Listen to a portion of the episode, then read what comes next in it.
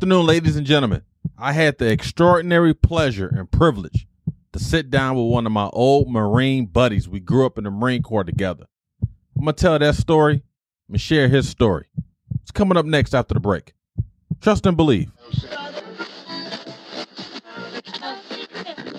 Talk about battle buddies and all that. This is my first freaking battle buddy in the Marine Corps, man. He ended up serving the rest of his tour in the Marine Corps. And, you know, of course, I got out, tapped out, went to the Army, but that's another story. But without further ado, let me introduce this retired freaking Marine, retired gunnery sergeant, correct? That's right. That's it. Gunny. I just wanted to hear him say it. Freaking Gunny. Retired freaking gunnery sergeant, Mr. Lowery. Let's give it up for Mr. Lowery, y'all. What's up, brother? What's going on, man? How you doing? I'm doing good, man. Fabulous. Living the life, you know, retired and Hey, complain. It's it's a for those that don't know, it's a beautiful freaking thing. It is beautiful. Yes. It is beautiful. Absolutely. Absolutely. How's you and the how's you and the family doing?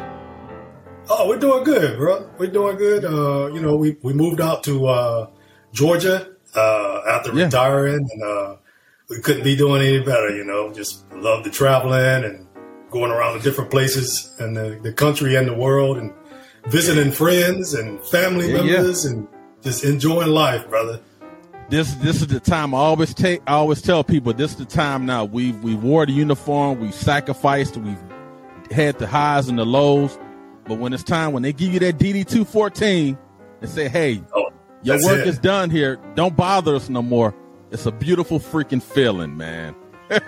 Yes, I try to tell all of my friends who are still serving that, but Yeah. you know, some of them are still motivated and want to continue on to each his own, but uh, they'll realize once they get that DD two fourteen and, and walk across that line, that parade Yeah. that one more time, you know. Look, that that DD two fourteen almost serves as a marriage license. You know what I'm saying? no doubt, no doubt. So let's go ahead and get started. So, Mr. Lowery, let's go ahead and talk about your upbringing. What was life like for you as a young lad growing up? Oh, bro. Uh, you know, growing up in the South, uh, we, we have the, you know, both parents. Fortunately, we grew up in the household with both parents, uh, had two sisters and one brother, so the four of us. And, uh, we were just, we just grew up in, in the South, you know, with Southern values, uh, the Christian values, and we had a whole cast of family support from, uh, you know, both sides of the family my, my Mhm. mom and my dad's uh, side of the family. So we couldn't have had a better life. You know what I'm saying? Uh, Yeah. our, our, our grandparents over on my mom's side, that's where everything was always happening on Sundays. And I know, Yeah, yeah. you know, some of the people from the South can probably relate to that. Those good Southern uh, barbecues every Sunday, all of the Oh, family man. get-togethers. Yeah, so yeah. Uh, couldn't have had a better life, bro. Just grew up. Yeah. I tell you, you talk about, I, I think that's what's missing nowadays. Of course, we don't know everybody's family situation, but just kind of looking at society nowadays, you can tell people that have missed out on basically what you were just talking about two parent household, income, family structure, brothers, sisters, grandmas, cousins, knowing that every Sunday we will all meet together, we will congregate, break bread, have fun. You may not like Oh, the cousin, but hey, I, I I deal with Uncle Larry later. You know what I mean? And I think that's- Absolutely. E- Exactly. And I think that's what we're missing in society now. Because you can see it all over social media. Men, women, everyone, people are just they're lonely, they're they're searching. And for you to bring it up and say, Hey, Southern values, this is what we did, this was our culture, I tell you, man, it's a beautiful thing. Oh, absolutely, bro. Yeah, man. All right, so we talked about the upbringing. Let's get on and, and getting on to the getting on, talking about the freaking beloved freaking Marine Corps. What was that process like for you when you decided I'm going down here to the freaking station and at some point I'm going to raise my right hand? Uh, you know, it was uh, it was definitely one of those things where you was like, did I make the right decision at, at that point? You know, you, Mhm. uh, young, what, what, what was I, 17, 18 years old. Mhm. The uh, what? How can I say it? The fear of the unknown. You know. Yeah. But uh, once we got rolling, and then the recruiter, you know, called me up, and say, "Hey, we're, we're shipping, shipping out." Hey, it, it was no turning back for me. Uh, yeah. I already sat down with my parents, had that conversation. Because you know, my dad. I don't know if I told you, my dad was. Uh, my dad retired from the Army National Guard. I know you used to have his uh, picture up on your uh, secretary in our room. Right, right. Yep. So he served for 27 years in the state of Alabama. Mm-hmm. And, uh, you know, he had that talk with me about the military. And mom was crying because she she didn't, she was worried. You know how moms are. Yeah, yeah. Oh, my baby's gonna come back uh, brainwashed and all of that stuff. I was like, hey, I gotta go. I, I want to travel the world and, and, you know just be adventurous and see different yeah. parts of the world. And, yeah. Uh, like like we discussed earlier, you know, once we got off that bus, skipping, you know, moving forward, getting off that bus at Parris Island and. Uh, it just it just got real. and uh, the one thing that's imprinted in my my head forever is we're riding around Parris Island and the bus driver got lost. So we finally what? get to some. Yeah, we get to some company's barracks, and uh-huh. a company first sergeant comes out, and he's got his hands on his hips, and you know yeah, he's yeah, got yeah. that frog voice, and he's telling the bus driver this. I was like, oh man! Right away, I was like, yeah, I'm going to be one of those guys right there. yeah. Man, I tell you, you talk about that that bus rider. We talked about this before the show.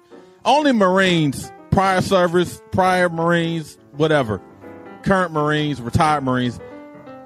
When you get to Parris Island, it is something about getting on that bus. And I remember, I'll tell you a quick story. When I was on the bus, you know, they pulled up to the to the where the footprints and everything is at, and you see those silver right. doors. Oh yeah. So it was like four or five DIs, you know, they was congregating, talking they talk or whatever. So we was kind of on the bus, you know, we looking around, we don't know what's happening. So the DI got up on the bus and he dapped up the bus driver. So I'm oh. like, shoot, this might be all right. He may be okay.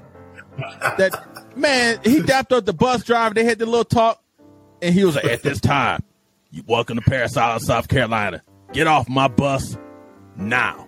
I never the word now was never more powerful than it was when I heard him say now. I don't know if it's he said what he said, paused, then said now, but when he said now, I'm trying to jump out the window. I'm trying to go through the tailpipe. I'm trying to go up under the chassis of the bus, trying to get off. no doubt, no doubt. It, it, hit a little different then, didn't it? man, I tell you, man, that was some. And you know, just another small quick story. When I joined the army, I didn't have to do like their basic training, their school, and I went straight to Germany.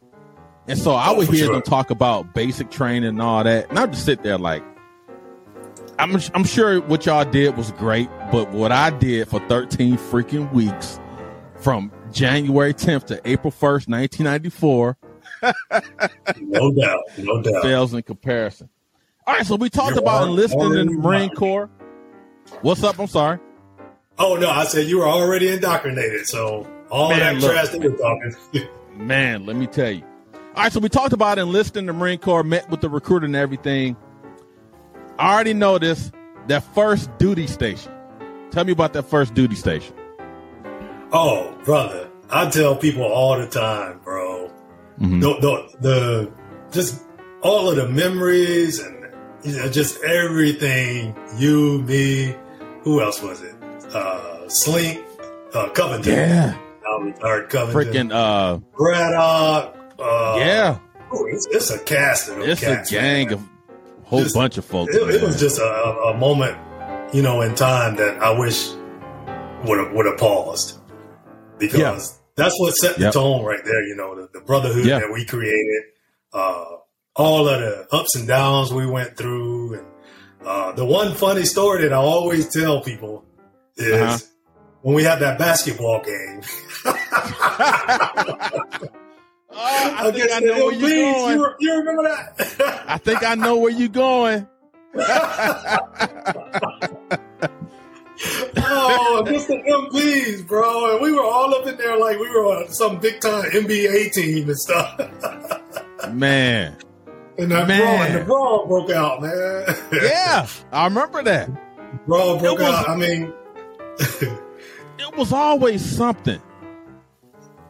It was always something. Yeah, bro. Yeah. In freaking Yuma, Arizona.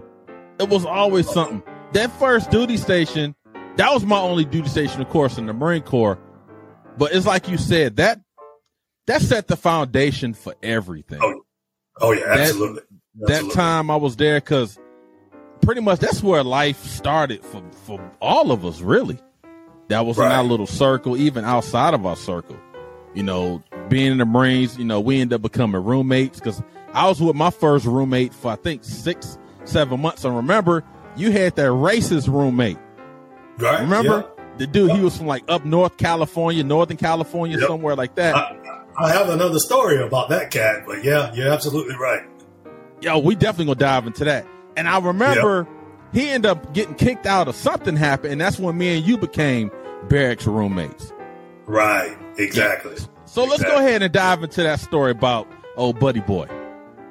Well, you know, I was uh I was stationed in California, right? I, we mm-hmm. were in California for like 13 years. And yeah. uh, Jackie and I was just lying in bed one night watching uh uh-huh. you know, all the episodes of, people being incarcerated and yeah, uh, this, that, and the third. And uh, yep. lo and behold, they were I can't remember the name of the prison in California. Very popular prison. But uh okay. they were, they were, they were interviewing the correction officers about the the violence that goes on in the prison, blah right. blah blah blah. And I heard this very distinct voice talking, you know, responding back to the to the interviewer. I was like, wait a minute, that sounds like his name was Derek also, but with it spelled with an E. Sure Clark. was. Derek, sure was. Derek Clark. I was yep, like, that sure sounds was. like uh, Derek. So I looked at my wife and I was like, this sounds like my, my first roommate in Yuma. Brother. They panned the camera to this cat and it was him. I almost what? fell out of the bed, bro. He was a, he's a correction officer at uh I can't remember the name of the prison in one California. Of the prisons, a cap.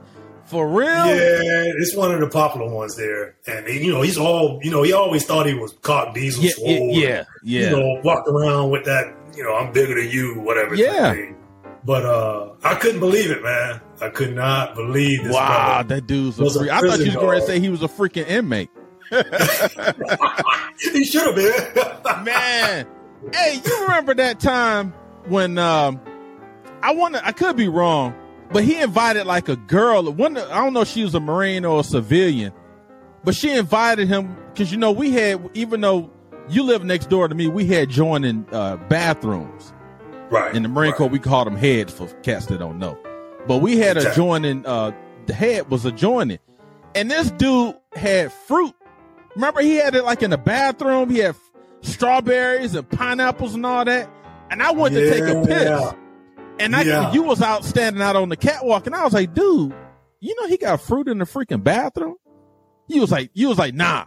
So you went back in the room. You came back like, dude, this dude got pineapples and strawberries and in a freaking bathroom, man. I remember that, brother. I remember that now that you brought it up.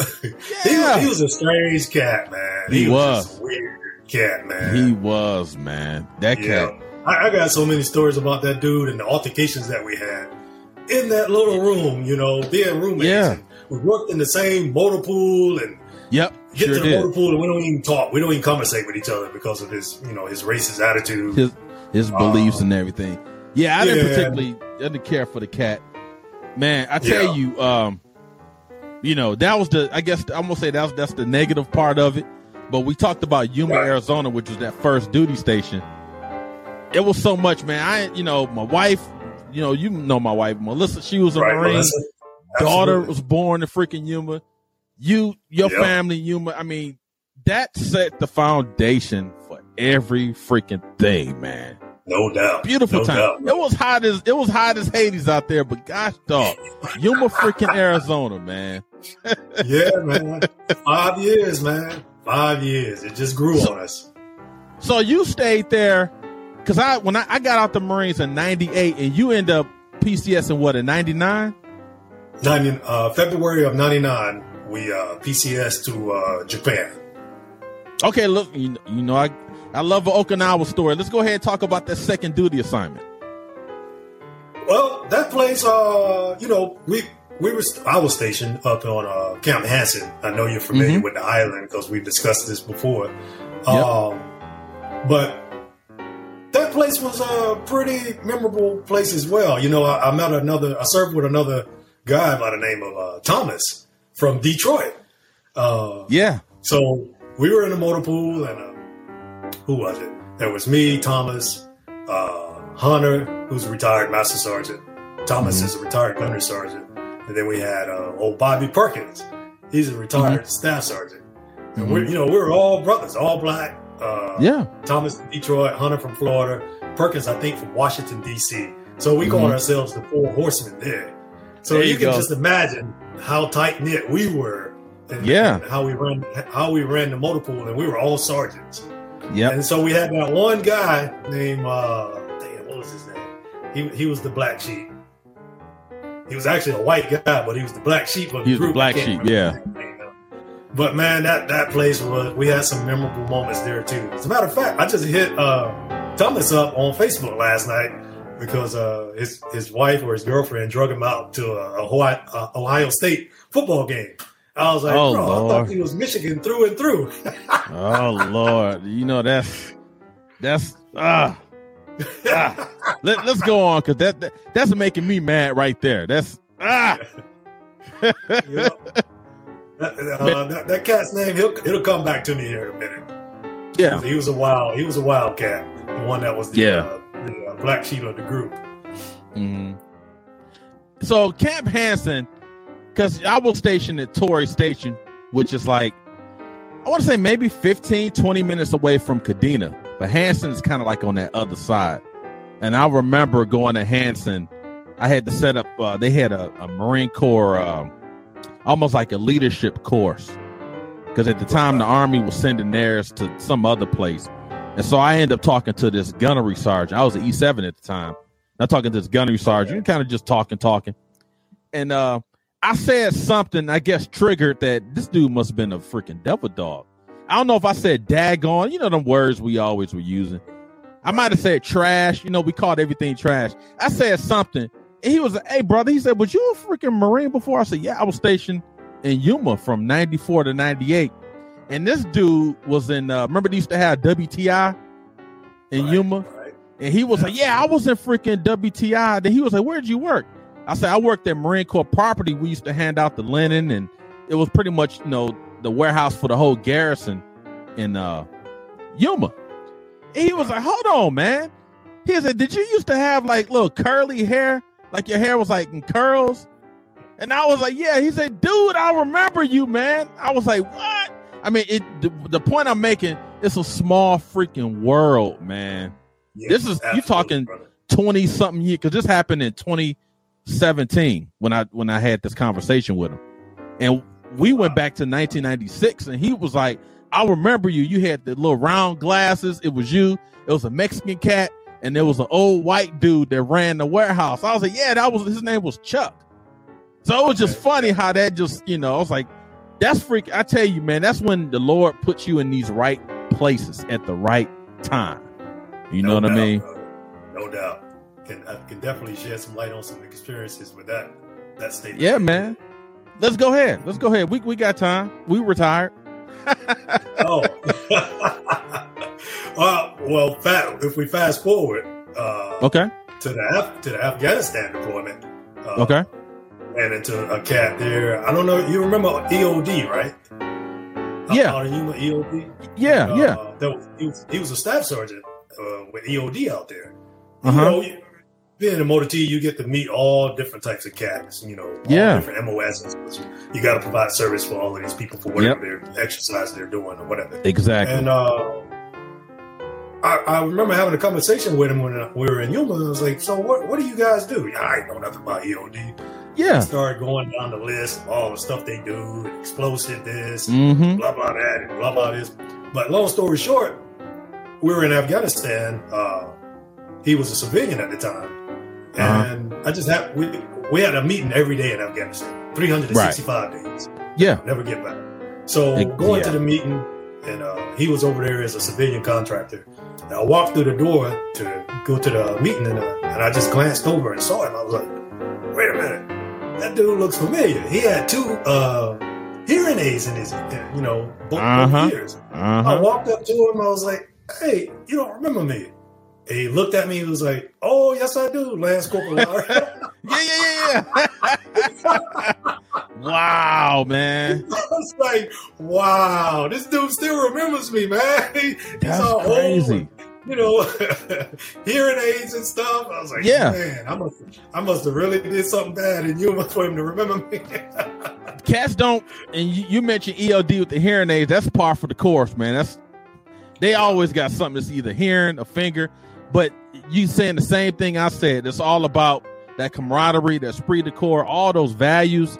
And you see a person in 1990, you don't see him again in 2037, but you remember the right. exact place you saw him. You remember the words, you remember the gestures. That's that's the beautiful thing about in our line of work, whether you Army, Navy, Marine Corps, Navy, whatever. That is something about that that brotherhood, that sisterhood that we have. That I don't have to see you for 50 years, but when I see you on year 51, I remember everything. We don't miss a beat, brother. You don't miss a freaking beat. We You- pick right back up like we had a conversation yesterday. Man, and I tell you, man, I tell you. So we talked about enlisting in the army, your first duty station, and gosh, dog, freaking Yuma, man, getting chills thinking about our little crew, the drop squad. It was me, you, and Slink Dog, and all that. Uh, Yeah. hey, before I get started, remember, I'm gonna go back to Yuma real quick. Do you remember that night when Friday came out? I know we about to tell our age here. That was 1995, and I had Oh, that yeah. silver uh regal. So Yeah. me, that's when we used to mob everywhere. We was mobbing together. 30, I mean, we was deep all the time. So we went to go see Friday.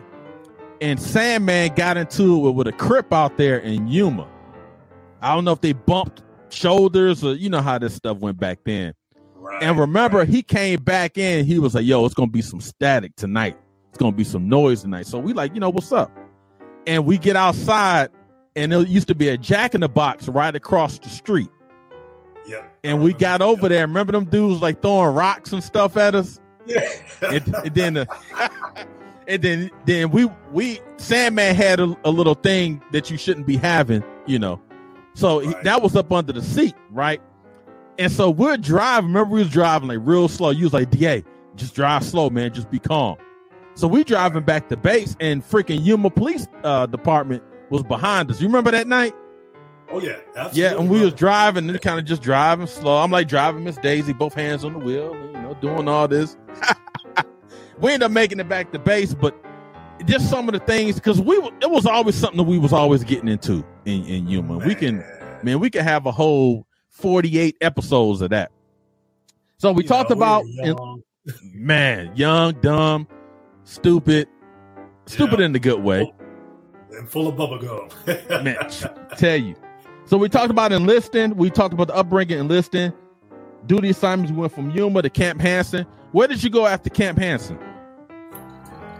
Uh, that's when I went to the uh, back to San Diego. I went to the drill field, man. Become Let's- drill instructor. Let's talk about that. Even though it was at freaking, you know, San Diego and not Parris Island, but you know, it's all good. Let's talk about that experience from the time you made the decision, put the packet in, you you got the freaking drill instructor freaking hat. What was that like? Right.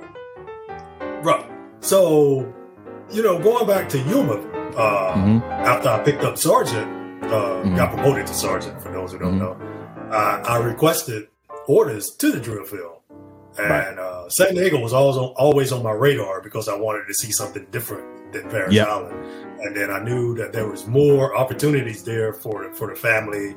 Uh, you know, when we're on our off time, just adventurous type stuff. But anyway, Got you. so I requested orders uh, as soon as I picked up sergeant, and the Marine Corps denied me because I didn't have an overseas control date. You know how that goes. Got you. So got basically, you. they were saying you have you, you've never been overseas, so we're not going to, you know, uh, honor your request. So I was like, okay, receive orders to Okinawa. Went there, uh, was there for about what was it, two two or three years? 2002, November of 2002. I uh, I was promoted to staff sergeant. Mhm. And uh, so as soon as I was promoted to staff sergeant, I requested orders for the drill field again because Right. I had already completed like two years there, right? Yep. Marine Corps shot back and said, "Okay, we're going to give you, we're going to request your orders. I mean, honor your request to Mhm. the drill field, but we're going to keep you on the island for another year because we don't have a seat for the class. Got you. Like, okay, boom. So that's why I ended up doing uh, serving four years in Okinawa. Okay. Lo and behold, as that third year had already expired, starting to creep into that fourth year, then 911 hit.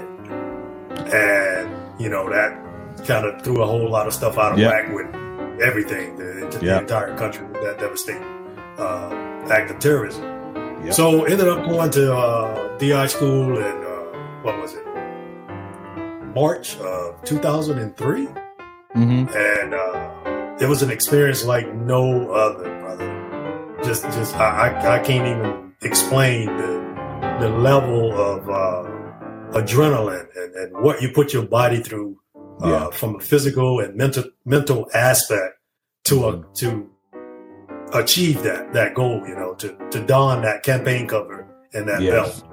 Uh, yes. So made it through drill instructor school. Uh, I wasn't the, the, fastest or the loudest or, or whatever or the most physical, but I, I, made it through. You know what I'm saying? That's that's it, man. and, uh, yeah, made it through with uh, uh, guts and glory and uh, the, the, help of you know friends and so on and so mm-hmm. forth. And uh, thought I'd never see a, a, grown man cry or a marine, but it is what it is. You know, just just to don that that uh, campaign cover and to be able to make a difference in young kids' life.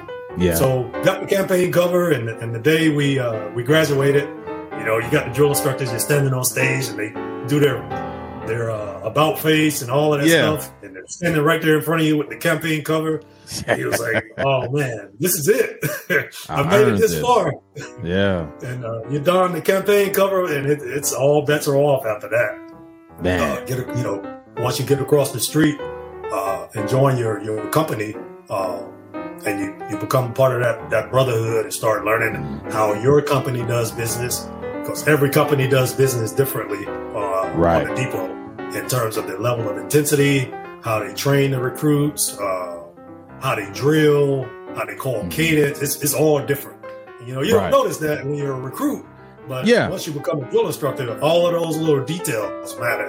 Um, so ended up going to uh, Fox Company, mm-hmm. and uh, little did I know, Fox Company was the most intense company on the depot. And wow. I'm not saying this because I'm biased or, or no, I got I'm you.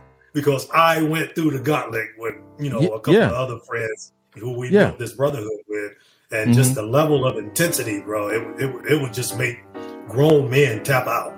You know, yeah, I believe it. Tap out. Yeah, because the the the, the most pressure there doesn't actually come from trying to uh, make the recruits into Marines. The pressure comes from the peers who are trying to make you a better drill instructor. So yeah, uh, definitely uh, one of the highlights of my career. Uh, mm-hmm. Being able to, to make a difference in, in, young people's lives, a positive difference, and yeah. Uh, training them to become a, a, part of the world's 911 force is yep. something that I would cherish for the, for the rest of my life.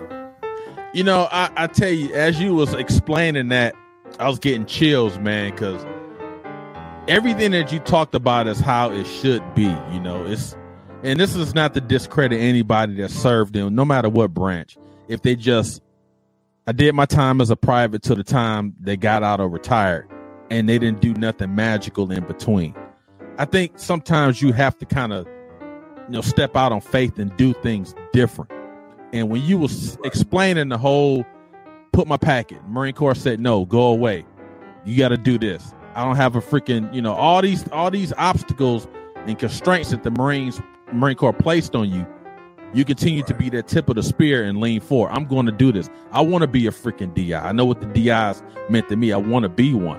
And the fact that you just walked through that whole process, you know, for, for me as a person that was on the other side of that process, knowing what the DIs was like, for you to not not only know what the DI was like, you were the DI. It sent chills, man and again, just to be able to do something different. I felt that way when I was a recruiter. You know, not to the magnitude of being a Marine DI, but the fact that, hey, Johnny, Sarah, Mike, whoever is coming to that station and they in poverty, they're rich, they're poor, whatever. But I'm taking you from this, you can have this. I'm not getting nothing for it. I just want you to be successful. And you know, we got our failures, we got our successes, but I tell you, just you saying that that that meant a lot. For, uh, you know, I'm freaking. I don't know, man. It just meant a lot. You know what I mean? Just for you, a guy that I grew up in the Marine Corps with, and you know, we went our separate ways. You know, because we went to another branch, and communication right. wasn't nothing back then because we didn't have all this. But the fact that you say this is what happened to me, you know, it's, it's truly an honor just to be able to witness that. So appreciate you, brother. Appreciate you. Oh yes, likewise, brother. Likewise. All right, so one thing I want to tap on, touch on the drill instructor piece. When you had that first platoon, what was that moment like? What was that? What were you saying to yourself? Not that you was doubting, like, oh man, I can't do this. What I get, get myself into? I know you was like, okay, how do I continue to lean forward and make sure every guy understands what it's like to earn the title of freaking Marine? Well, it was, uh, how can I say this? I, I, had some challenges when I was there, when I first got there, because I went there as a, as a staff sergeant. Gotcha. And, and I want, and I had always wanted to go there as a sergeant. You know, mm. young, like like yep. you said earlier, young, dumb, and full of yeah. vinegar and whatever you know the, the term. And yeah. uh, so when you you know get there and, and trying to learn how your company does business, and you're teamed up with three other staff sergeants.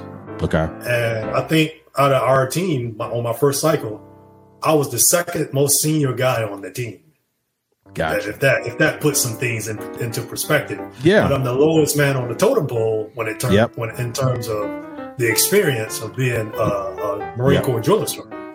So yep. that, ad- that adaptation uh, was was a total mind shift for me.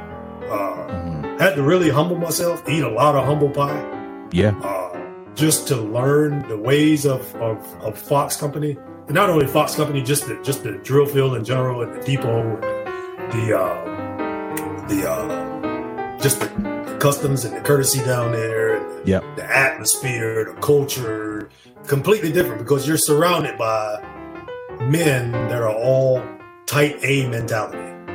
Got to be. 99% of us are all type A mentality. Yeah. So you definitely got to do a mind shift or, or, uh, what's the word I'm looking for? Uh, uh, change your mentality to yeah. where you're going to have to learn how to do this and adapt in order to be successful and in order to train these high school kids to become Marines. And oh, on top of all of that, those high school kids can't see you going through that adaptation. Not at all. I'm saying. So, Not at all. Uh, but that, going back to your question about that first cycle, uh, we had just got up north, or the, the platoon had, or the company had just got up north the day I checked in. And gotcha. when I say up north for uh, your audience who don't understand how the Marine Corps works, mm-hmm. uh, there were three phases during the time I was a drill yep. instructor. Uh, you know, you had first phase, for San Diego, that was all down south uh, mm-hmm. in the mm-hmm. city of San Diego itself. Mm-hmm. That's when they're, they're learning all of the basics, the fundamentals of how to be- become a Marine. Uh, mm-hmm. When they're teaching them all of that stuff. And then we transition into second phase. That's up on Camp Pendleton because gotcha. that's where all of the training areas and, and, so on and so forth are at to provide you the opportunity to employ your weapon system, to learn all right. the basic uh, mm-hmm. navigation and survival skills, blah, blah, blah, blah. Mm-hmm. So long story short, they had just got up north. Uh, that's the term we use, uh, Camp yeah. Pendleton. The day I checked in, and up north is a a green belt playground, uh, gotcha. for lack of better words. That's gotcha. when you can really, really hone in your skills in and find out who the weak ones are, who the strong ones are out of your platoon, and right. who do you think is going to graduate, who's not going to graduate, because it's physically uh, well, both physically and mentally demanding, more yep. so than being down in San Diego. Because right. you got, you know, you got your terrain, you got all of these hikes, and, uh, yep. with all of these, you know, this gear on your back, and uh, you're trying to learn how to employ the uh, your weapon system. You know, at the yep. time it was the it was the M16 at the time before the Marine Corps yeah. transitioned to the M4. To the M4, so yep. So uh, I learned how to, you know, hurdle that that challenge and and and uh, make myself uh, available to where I say, okay, this this is a mind shift for me. Uh, like I said, going back to being the, the lowest man on the totem pole. Yep. So having having to eat that that humble pie and learn that okay, I need to be a part of this team because if I'm not a part of this team, there's a chance that my team or my company might shift me off somewhere else to Yeah. where they don't because they don't think I'm capable of being a drill instructor and Gotcha. being able to dr- train high school kids to become a marine. Gotcha. So it, it was an interesting uh, dynamic, man. Pretty interesting dynamic on that first cycle. And then once you get that first cycle under your belt, uh, and your your team accepts you, and they you know Yeah. they do this thing where they call you, they sign you off because Mm. you're not allowed to be with those recruits uh, on your first couple of weeks alone because you haven't been uh, uh, you know signed off by Yeah, I got you. where they say, okay, we trust drill instructor Gotcha. Stasser and Lowery to be with Yeah. these recruits by himself because Yeah. he hasn't learned the way of the company. He doesn't know the SOP, blah, blah, blah. Right. all of that Right. stuff can get you in trouble. Trust and all of believe that. can get the Marine Corps in trouble. Yeah. So, uh, pretty interesting dynamic, pretty interesting uh, uh, duty station. Like I say, you know, being around all of those gentlemen with that type A mentality, and we're all trying to, you know, reach that common goal. Uh, and we go through all of that blood, sweat, and tears just to make sure that those kids walk across the parade deck. And it's a it's a bond that will never be uh, broken, brother. Never be broken. I As a would of fact, imagine. uh, as a matter of fact, last week I was back in uh, uh, California. Uh, we started out in Yuma, and then I went to California and spent Mm-hmm. about three or four days with a couple of those uh, friends that were, you know, we were all Gotcha. drill instructors together on the depot. They're retired as well.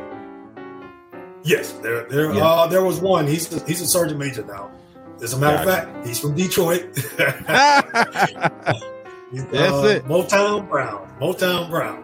Uh, if, if he happens to stumble across this interview, I'm Yeah, giving yeah. a shout out to you, brother, because you No you doubt, no doubt, simple But, uh, freaking fine.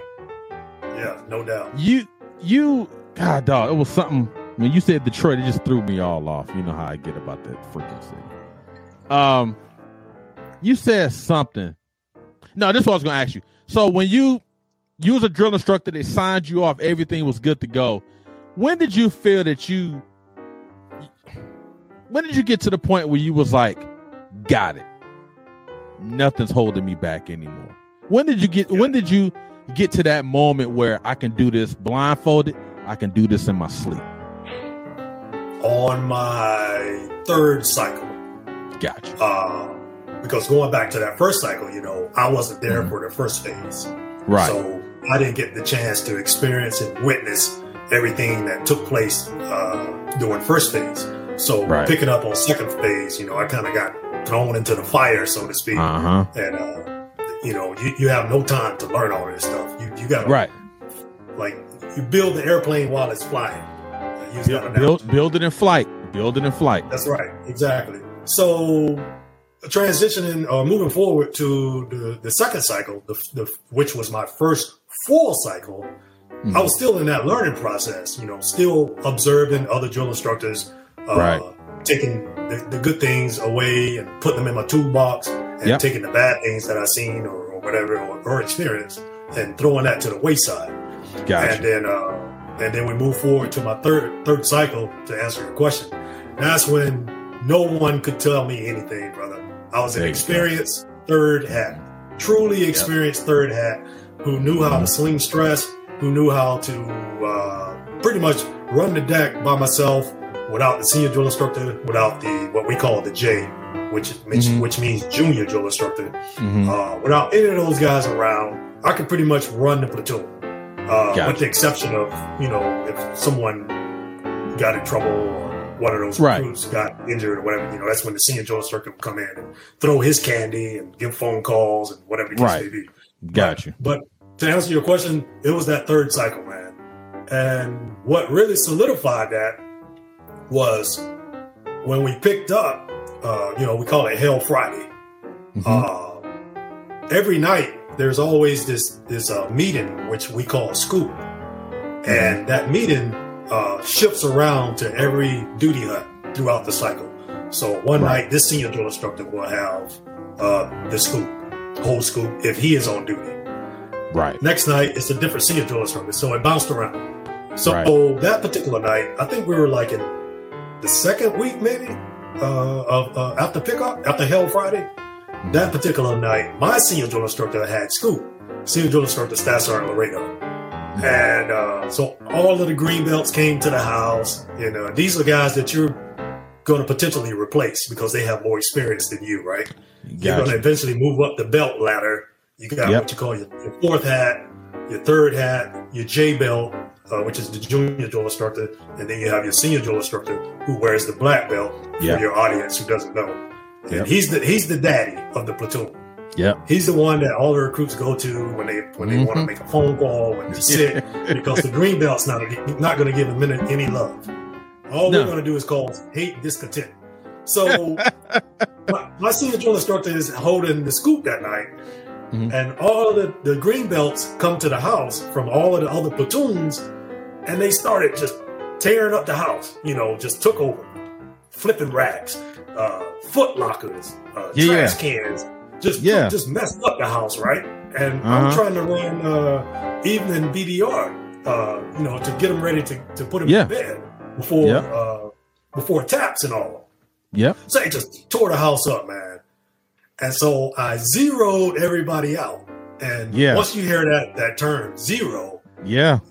The recruits they they they can be in midair and they know Yeah. to stop in midair. Yes. Once they hear a drill that. instructor say zero, they know that. okay, if I don't stop, this guy is gonna slay me on the Yep. quarter deck or out in the sand pit. So I mm-hmm. zeroed everything out. These guys were all in mid action, stopped and everything. And I was like, and I was like, you got 15 seconds to pick up all of that trash and put all of my racks back online and my foot lockers just like they were. This is after the mm. green belts had destroyed the house. yeah. Yeah. Bro, they put the house back together in 10 seconds. Gotta love it, man. Gotta love it. this is this is 60 to 70 something recruits that I had control over and was doing the puppet string with Yeah. just with my voice and with my action. And all of the green belts who came in and destroyed the house stood there and watched. Yep. And once they saw that, they all looked at me and was like, "Oh, that's drill instructor Staff Sergeant Lowery." And they walked in the duty hut and just gave me nothing but praise to my senior drill instructor. I was like, "Okay, it's over. It's game over from It- that it's point." it's over now. Y'all can. Yep. I, I got the whole thing. Yeah, man. That that had to be with that moment in time.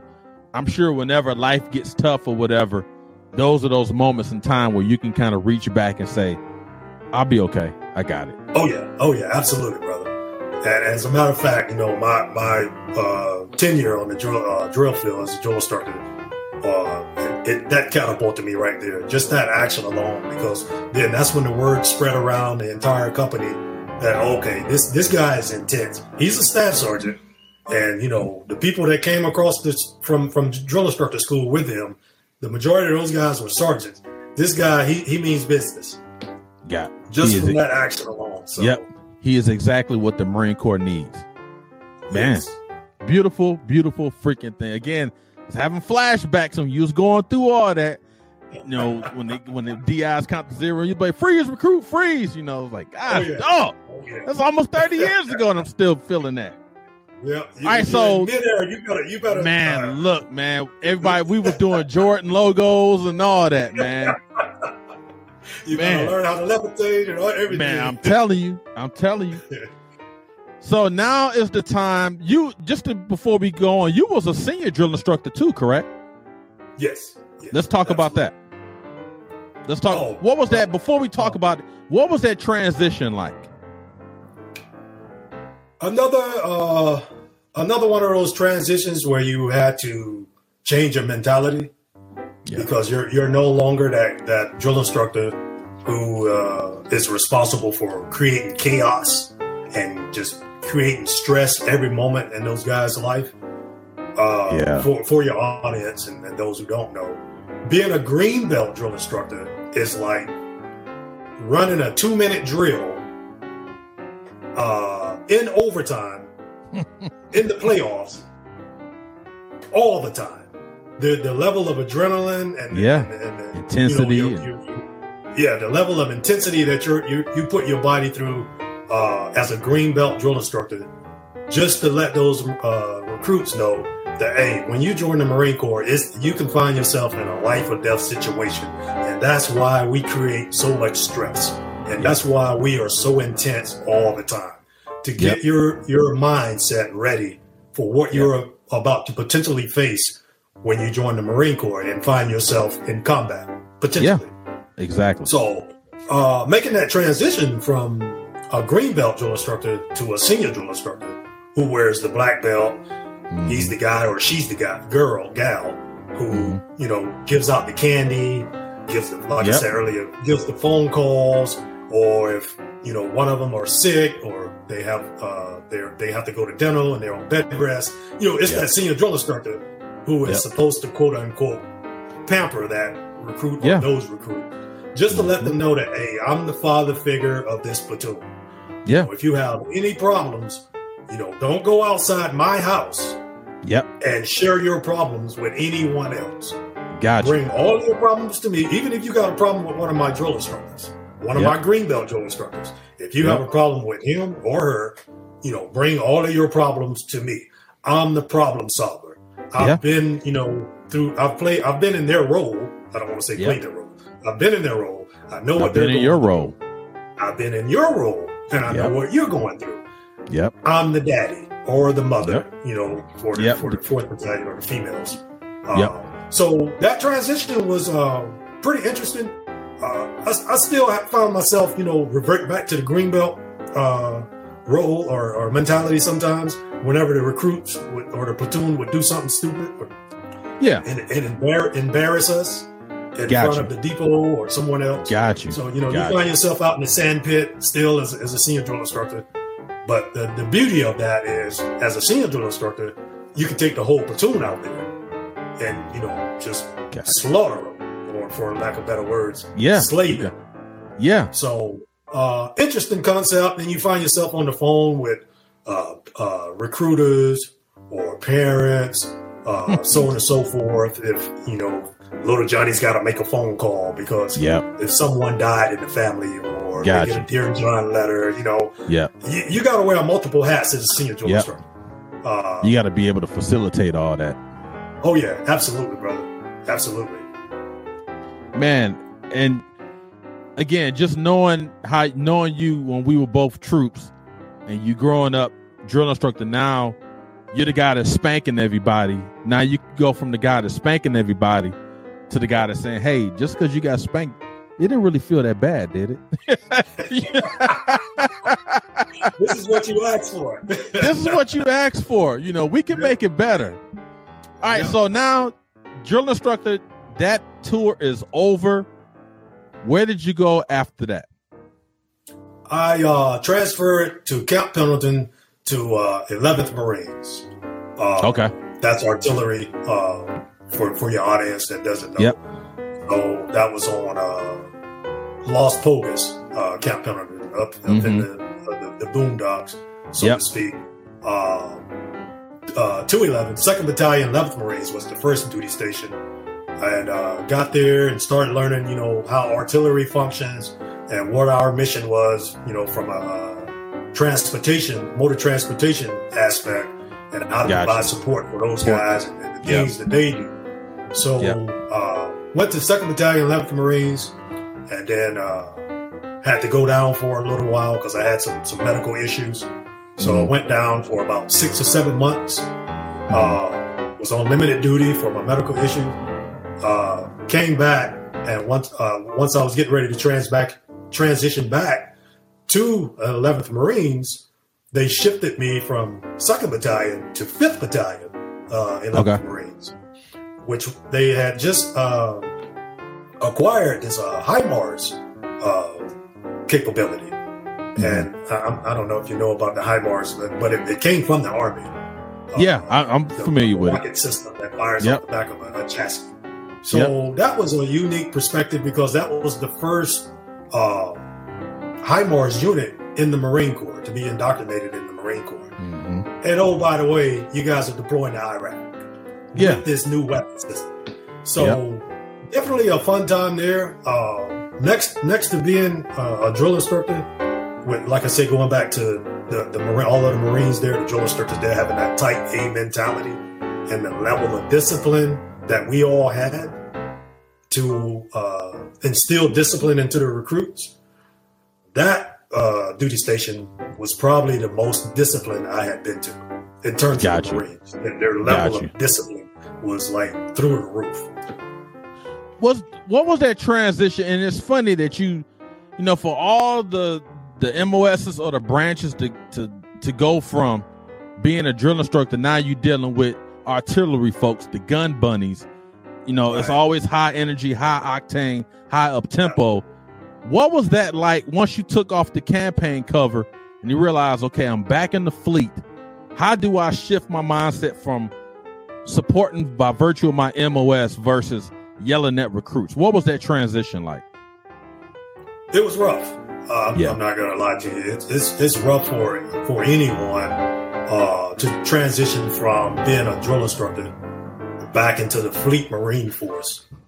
Uh, you know, three years of just putting your mind and your body through that stressful environment, that uh, the, the physical aspect of it, Mhm. uh, and then coming back to the Fleet Marine Force, and everybody's a Marine. Yeah. Uh, so there, there's no more, you know, uh, get online, recruit, shut, shut Yeah. up. You know, you, Yeah. you have to entertain these Marines uh, Mhm. from a different aspect because they're Marines now. So you have to respect Yeah. that and you have to honor that. Uh, Yep. Up to a certain point.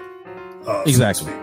Uh, but the transition wasn't as rough as, as, as some of my friends uh, have had it because, like I said earlier, the level of discipline that uh, 11th Marines uh, have Got you. or had at that time, at that moment, Right. it was it was impeccable. So Got it wasn't So really a need to uh, be as stressful to uh, you know try and instill Marine Corps values and, Right. and all of that into the Marines because these guys were top notch, brother. got. I'm, I'm talking top notch because they knew that the decisions that they made could potentially get, get their brothers killed to their right and their left Exactly. or you know it, it was a life or death situation with everything that these guys did Yeah. so uh, that made the transition a little easier but having to shift that that that mentality back to fleet marine force uh, yeah. uh, status you know uh, it, it, it was kind of a, a bumpy road at first I would imagine, like you say, I would imagine that transition. Just say if you didn't go to a a unit that wasn't disciplined, you went to a unit where everyone's kind of just doing whatever. You probably would have had to reach back and pull pull out that campaign campaign cover, if you will, to try to instill some discipline. You know what I oh, mean? I, I, found, I found myself doing it a couple of times yeah, exactly. yeah So I would imagine because I've seen, you know, I've had folks talk about that, and I've seen videos about that. The guys are like, man, you know, I was a freaking DI at Parris Island, and then I end up going to Unit X, and Unit X was freaking trash. And I get over there, and next thing you know, I'm in the freaking sergeant major's office. right. You know what I'm saying? I put my hands on somebody. So I definitely Oh, yeah. understand that. exactly Okay, so now you're in artillery world. Where did you go after you was in artillery land? uh, uh next duty station Right.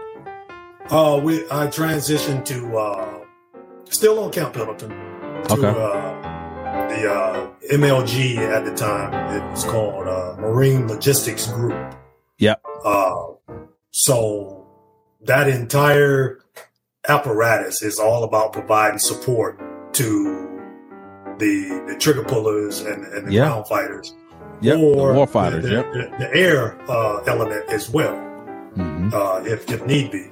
So Mhm. uh, went to a regiment called uh, CLR 17, Combat Logistics Regiment 17, Mm-hmm. and uh, that so that was the parent command, and under that command, they controlled uh, all of the Marine Expeditionary uh, units, all of Gotcha. them used for the West Coast. Yeah. Uh, well, they, I let me back. Let me let me correct myself. They didn't control it. They provided uh, personnel for uh, Gotcha. units. And once that unit, uh, those Marine expedition expeditionary units stood up and they were all certified to deploy on ship, they yeah. fell under the MEF, uh, MEF, uh, gotcha, Marine gotcha. Expeditionary Force, which controls the entire West Coast. Uh, yep. So CLR 17, I did my stint there. Uh, what was it? I was there for about two, two, two or three years. I, I actually deployed to Afghanistan with CLR 17, mm-hmm. uh, but we we detached from them and fell under uh, the MEF. I mean, I'm sorry, the MLG forward in Afghanistan. Mm-hmm. I think I mentioned that right. earlier. So yep. we were in Afghanistan for 365 days. When you say in those terms, I, I think I think about being in Okinawa and hearing MLG and some of those other units providing the expeditionary support, supporting the warfighter, the trigger fi- the trigger finger, the, the trigger puller, all those guys. When you left Camp Pendleton, where did you go after that? Did you do another stint in Okie after Camp Pendleton? Oh no, I, I retired. I retired. you retired at Camp. So pretty much, your last few years it was at Camp Pendleton, right? Uh, yeah, thirteen was thir- thirteen years. Was thir- oh, thirteen years at Camp Pendleton? Let me see. I got there in 06. I know I got you doing public math right here. Oh no, I'm sorry. Hey, I'm, I'm I'm including. I know, right? Right. oh man, you know, Alabama education, brother. I tell you, I tell you. uh, so I'm including the, the, the years that I was on the depot in that entire 13 years. So I only spent what was it, eight years on Camp Pendleton.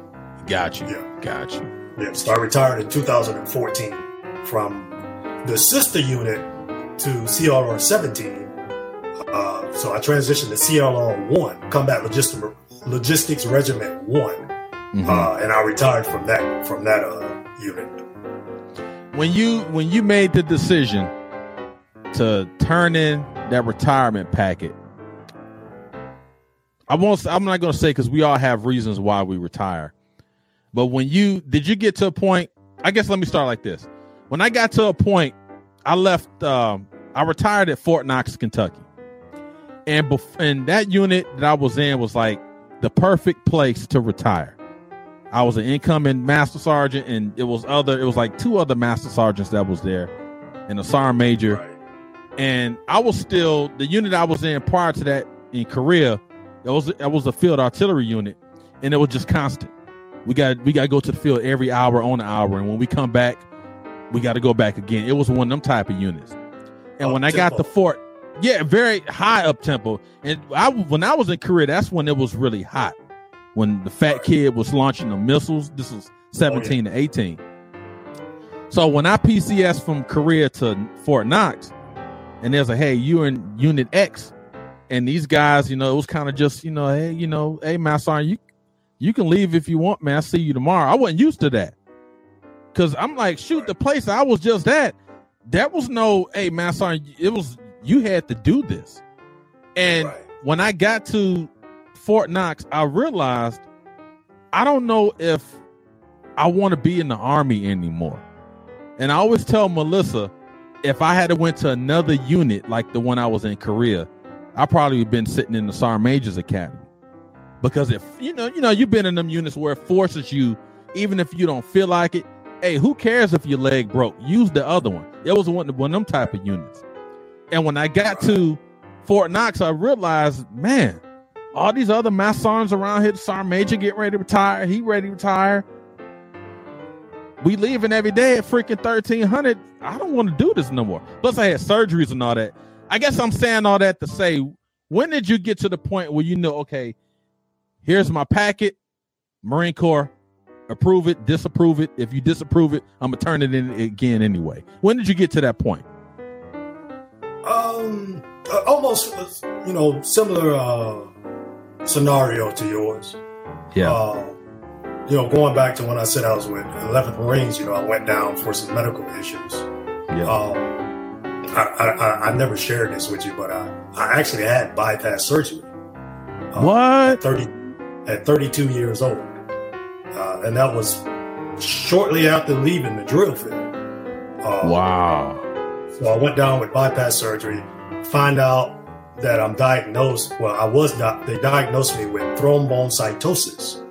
Uh, so it's a rare blood disorder. Uh, didn't know anything about it. You know, obviously had to do all of this research, right? Find out what what is this? You know, what what type of medical term is this? And you know, just kept reading. And, uh, but anyway, once uh, all of that stuff took place, did the bypass surgery back in 07, uh, May of 07. That's uh-huh. when I was with artillery.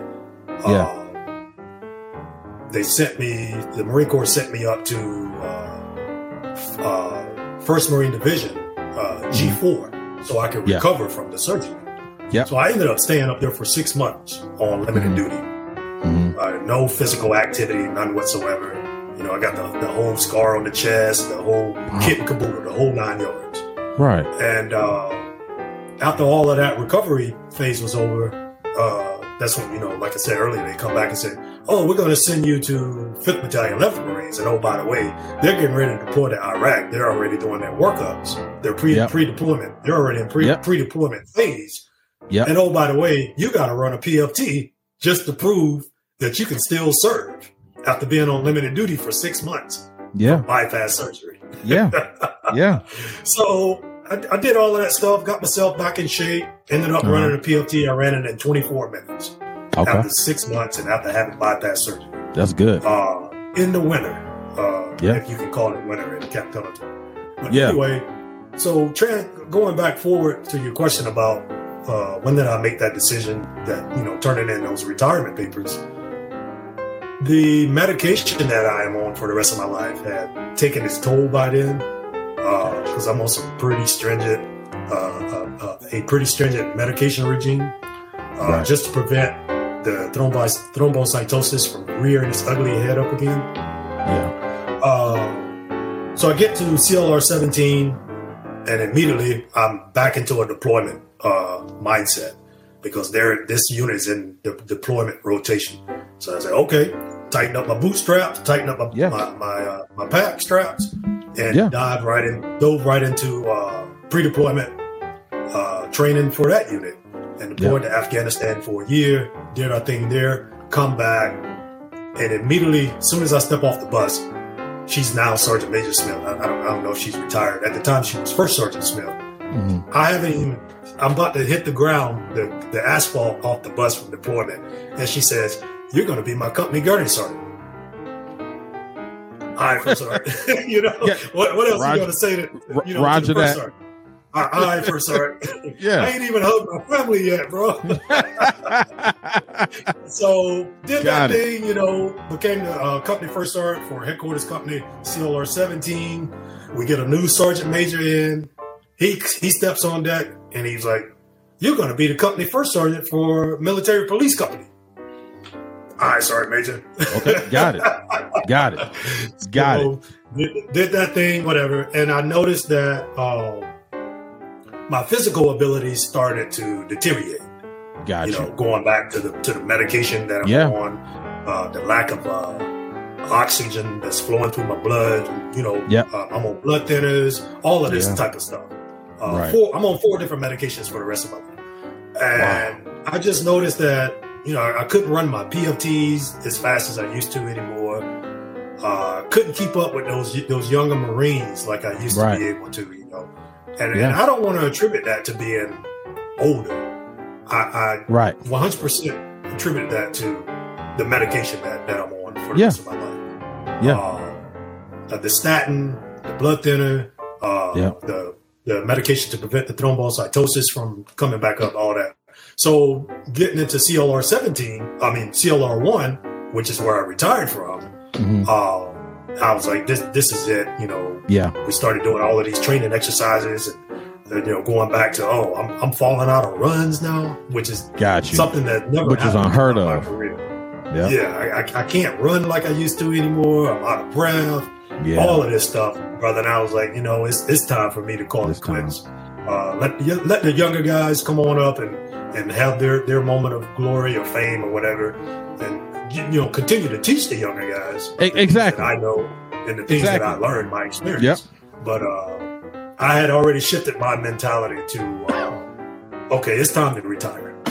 Yeah. Uh, I, can, I can no longer keep up with this young man's game. So that no. was it. And you know, plus the game is changing. the the, the policies right. of the game is changing. And I tell you, I don't even know if you knew this. I had I came back from Korea 2018, checked into the unit here, and I had two knee surgeries. 2019, wow.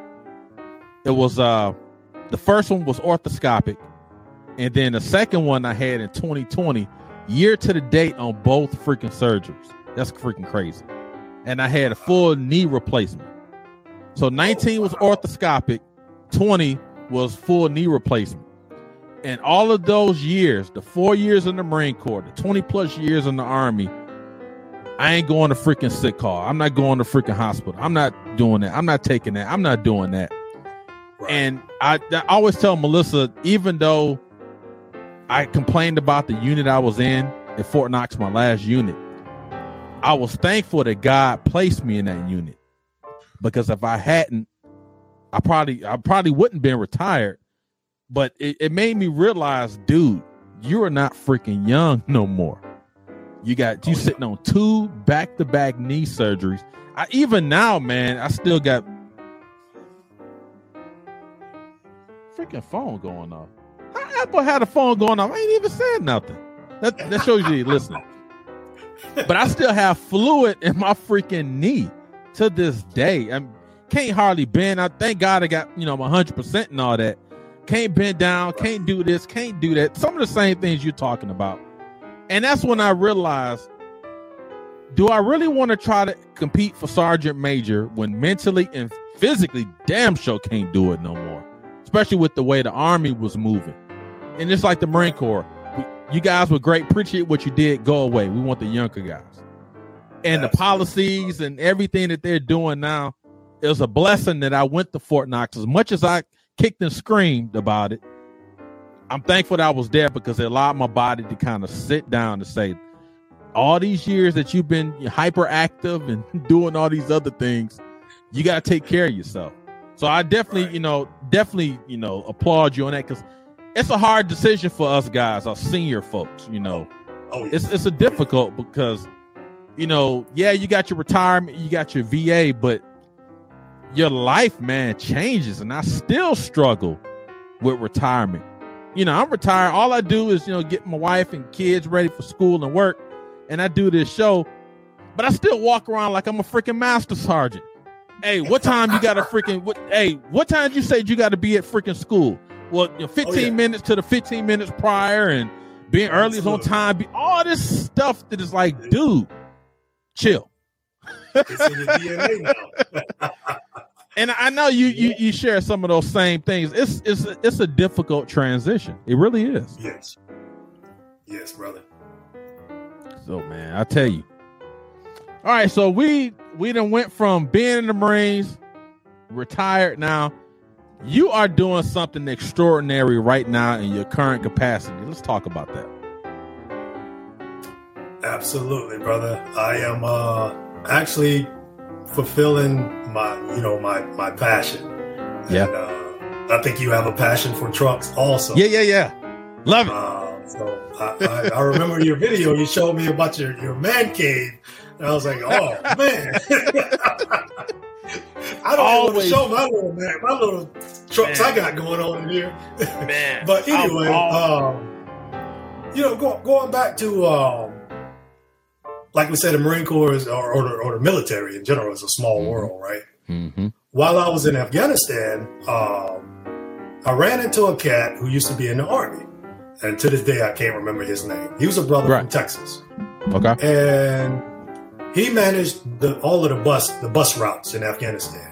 Gotcha. Uh, for, for the you know the military, and mm-hmm. the CIA and the civilians, whatever, to go from point A to point B. He was the manager of that. Gotcha. And we were in in that that meeting one day. You know that meeting we had every day. Mm-hmm. and uh, he got a phone call. He had a sat phone, all that stuff, and he stepped yep. outside real quick. He came back in. And he he sat next to me, and he was like, ah, just something all the time, man, something all the time. And I was like, what you talking about, man? He was like, one of my trucks, uh, you know, back home, he needed to buy an engine or something for it, right? Mm-hmm. And, he, and I was like, huh? He's like, yeah, I have a trucking business uh, back in Texas. He was like, uh, you know, he showed me pictures, blah blah blah, and uh, I was like, oh, okay, cool. And as time went on, he saw how I conducted business out there from a transportation aspect. Got you. Because I, I represented the entire MLG in, Yeah. in these meetings on, Yeah. you know, where is this helicopter going and what's coming off Exactly. ship? And where's, Moving where's this 30 vehicle convoy going? All of that stuff had to get coordinated through the office that I controlled. Yep. And so he he saw how I conducted business, and he was Mhm. like, "Bro, when you retire, he said you need to, you know, go and do it, do this stuff on your own. Don't work for a company. Don't go Right. work for some transportation company, blah blah blah, logistics company." He said, "You have the gift of the gab to do this by Yeah. yourself, you know, as, Yep. as a business owner." So I took that, and you know, I put that in my toolbox. Yep. And and I, and I think back to back even back to the Yuma days, uh, as Mhm. you know, lance corporals, as you know, as we Yeah. grew up, corporals, and some of the the master sergeants that were my mentors, Yeah. who would always say, "Hey, when you get this class, make sure it goes into your record, and Yeah. always think about doing something for yourself to set Yeah. yourself up, you know, when you retire." And Yeah. all of that stuff, man, it, it all started. Uh, just I just started brainstorming as I started reaching retirement. And Yeah. uh, you know, I said, "Oh, well, I talked with Jackie, my wife. I said, you know what? I'm, I'm going to do this. You know, Mhm. I don't want to work for anybody anymore. Uh, No. you know, I don't want to be told what to do anymore. Blah blah blah blah. You know how it goes. You're you're an independent thinker as well. Yeah. And I uh, try to be. I got you. Melissa might have to pull away from some of that. unless you know, unless my my commanding general says something, you know. I know, right? I'm the same way, bro. I tell you, I, I'm just here for I'm support, man. yeah, yeah. So uh, fast forward until now, brother. I uh, so I got I have the logistics uh, company. I have three trucks, uh, two drivers. Uh, like like we discussed uh, about a month ago or so. Uh, Yep. I've already set up myself or the business, I should say, to uh, start venturing off into the, the government freight and doing government There contracts. Uh, I, I have the certificates. I'm, I'm, I'm still in the process of receiving one more certificate. Uh, Right. That's really going to catapult the, the company for uh, Got you. you know government contracts and stuff, so on and so forth. That's where it's at. That, that's what we're doing right now. And I say That's we because uh, Jackie, she does a lot of the administrative stuff, so I can't Yes. leave her out of it. Exactly. Uh, she takes care of a lot of the administrative stuff. I deal with the drivers, I deal with the shippers, and uh, some brokers and the, Yep. the customers who are receiving the freight. I tell you, man, and you know, we talk about, you know, so from the time that we met, that was always my thing, you know, semi trucks. I've always loved freaking trucks. And I want to take you back to probably 1994 or 5. You had to go on an emergency mission. I want to say the camp. No, it wasn't camp. It had to be 29 Palms. Yeah, it was 29 Palms. It was a it was a long it was a 96 4-day weekend, right? And we was in the room chilling and you got a message from freaking uh someone on duty said, hey you got to go on this freaking mission i forgot what the cargo was but you was like hey man you on a roll? Because i really because you couldn't find they didn't have no a driver so you was like hey man you on a roll? And i was like shoot i ain't doing nothing. I'm sitting here with you. So we end up Right. going to remember that? I think me you and slinky went to 29 palms that that next day. It was during a, a, a, a long weekend. I think it was San Diego. I, I remember me, you, and Slink. Was it San Diego? I thought it was 29 Palms. Because I, I remember traveling through the Jacumba Mountains. D- Yep. Uh, right. Exactly. And we and we stopped in El Centro at Jack in Yep. the Box and got us a burger. And, yeah, Jack in the Crack. I think that was San Diego. Yeah, it was San Diego. And I remember Yeah. that. And I was like, man, this is freaking awesome to freaking transport and cargo. Even though Right. they woke you up, we was chilling. Hey, transport this logistics, supporting the warfighter, all those things. And I think back to my time in Iraq, we had uh in our warehouse in the army, they call them SSAs, which is supply support activities. Freaking warehouses. And so we had a fleet of semi trucks. We had probably 18. We had 18 trailers and we had, I think, 22 bobtails. You know, it was never an equal number. And I remember we were driving these trucks through Iraq, and you know how that that type of stuff is. That's another conversation. But I remember just driving, and I was like, "This is what I've always wanted to freaking do. Just drive a freaking truck, man. Freaking uh, bobtail it, hook up the trailer, man. Make sure it's at Oh, the right height. Get the freaking landing gear, hook up the freaking Oh, yeah. cables, and release the freaking air. It's the brake line. All that little s- stuff, man. I freaking Yep, fulfilled that freaking dream. I've always wanted to freaking do that, man. So absolutely. I guess getting to the point, I'm so happy that you're doing something that you want to do. Because so many of us, you know, society could say, "Oh, well, you guys were controlled for 25 years, and then as soon as you retire, they want to go work in uh, government. They want to do a GS or whatever, which is okay. But it takes a, a lot of strength and courage to do something, be an independent thinker, like you said, risk everything, finances and all that. I want to start from the ground up. I want to get my hands dirty and see this thing through. It may be a struggle year five, but year six, we're going to prosper. So kudos to you on that, man. Kudos. I appreciate it, brother. Same to you, man. Uh, Hey, man. With your uh, your podcast and your what you have going on as well, because I, I know it's not easy. And uh, like you say, going back to uh, the, the, the struggles that you go through when you first step into that that realm after leaving the military for you know twenty something plus years, Yeah. whatever, uh, being told you know what to do or receiving orders, do this mission, do that, Yeah. mission, blah blah blah. Execute. and then all, all of a sudden you you're on your own. There- There's Yeah. there's no support back at uh, headquarters company or supply or Nah. you know or this battalion's not going to come rescue you.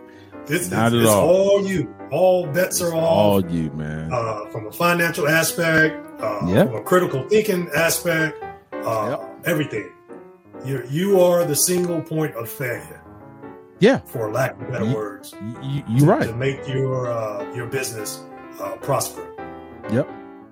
And you know, you we continue to hold on those values and what we used, you know, to make sure our day to day activity, our day to day functions were serviceable.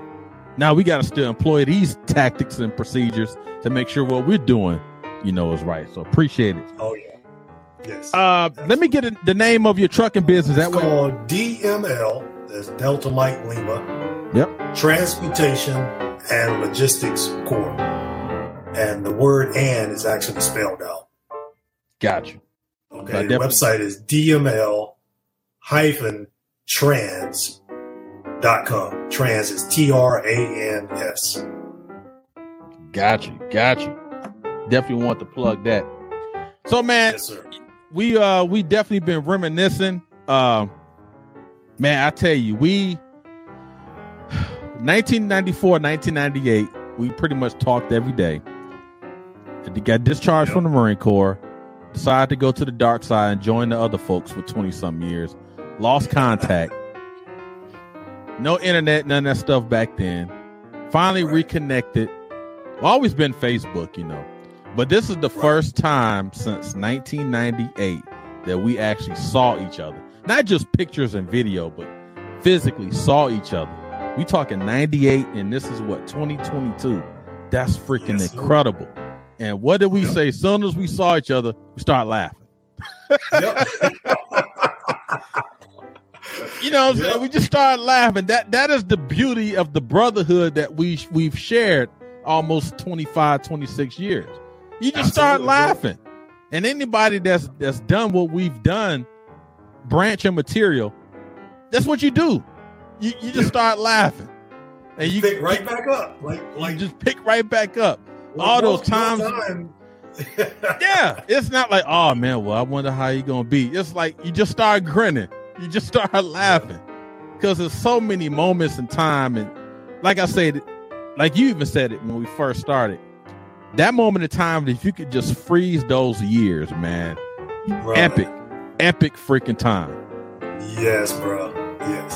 And believe it or not, man, I, I, I learned a lot from just being around you and Sling and uh, even Braddock because, you know, you guys, you, you come from a, even though we're all Americans and, uh, you know, we all somewhat share the same culture because we were all black, Yeah, so, so to speak. yeah, uh, you guys came from different parts of the country. Yeah. And you bought, you know, your experience. I bought my experience. Yeah. Out, Slinky. Yeah. You know, both of you guys from Detroit. But Yeah. uh, I actually learned a lot from you guys, man. Likewise, Talk- you talk as well, man. You was the first person that I that I that I actually you was the first person I actually was invested in as it related to Southern hospitality. You've always been big on Southern hospitality. You know, me and you Slink was like, man, shut up, man. Let's go to Burger King. This dude talking about? But I've always respected that. It's always been about family with you. And I know we all have family issues, the idiot cousin, the you know, all this Right. stuff. But it's always Right. been family with you. Two things I want to talk about before we get off.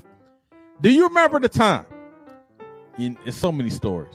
We were we were going to a club. This back in our clubbing days, folks. Pre-married, pre all that. We went to a club in freaking San Luis, Mexico. I want to say this club was called La Fire. I could be wrong. We get over there, you know, no issue. Coming back though, coming back to freaking America, and I don't know who was driving. Me, you, Slinky, one of us. And you know how the border, the customs agents ask you those standard questions: Where you coming Right. from? What were you doing? Do you have any fruit? Whatever, whatever. Right? Right. and they asked me, "What is your nationality?" Whatever, and I said, um, "USA." They asked Slinky. He said, "USA." This guy right here, they asked him. He said, "I'm American." You remember that? He was like, "I'm American," and so the customs agent was like, "Okay, what is your nationality?"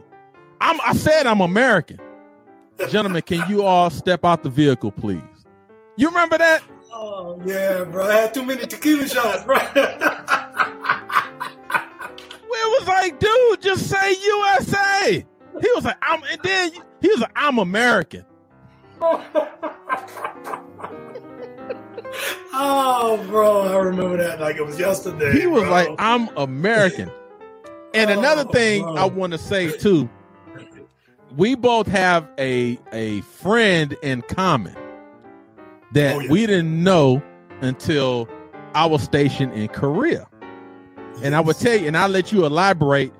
But we had went, we had a uh, a company, well, a battalion Christmas party. You know how they do them little uh, parties or whatever.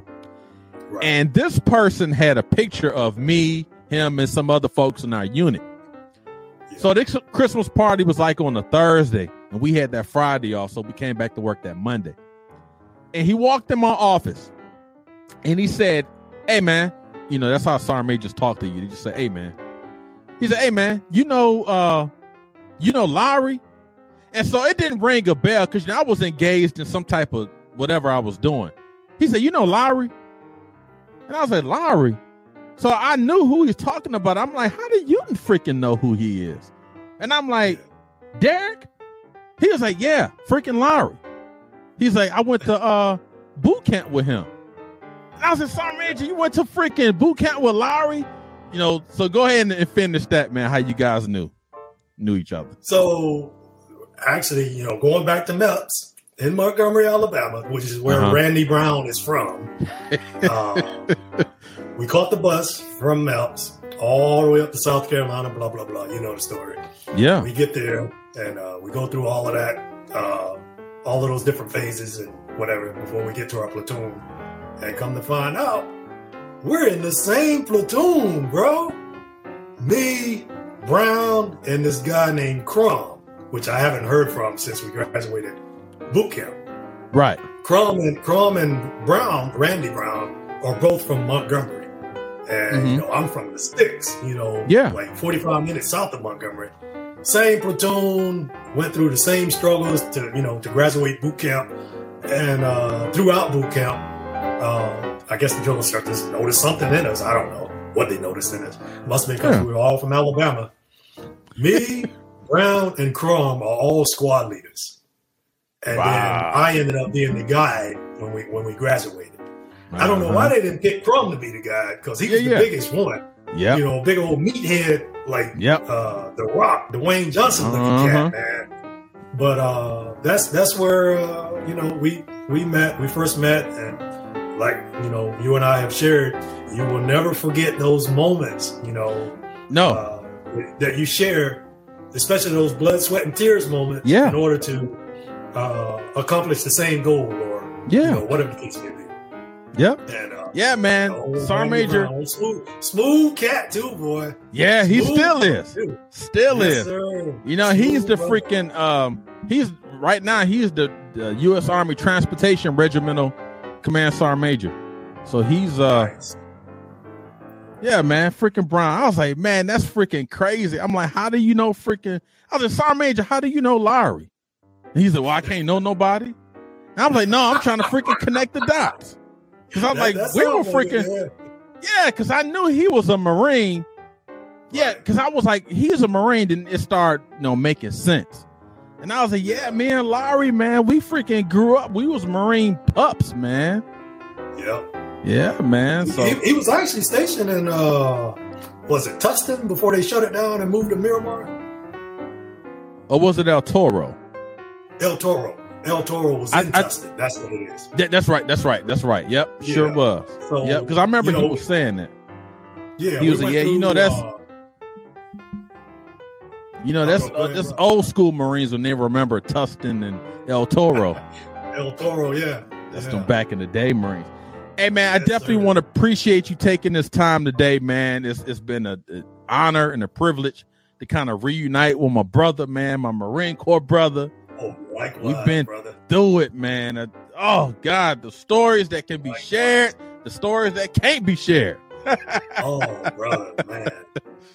Yeah, yeah. There's some ones we can't talk about.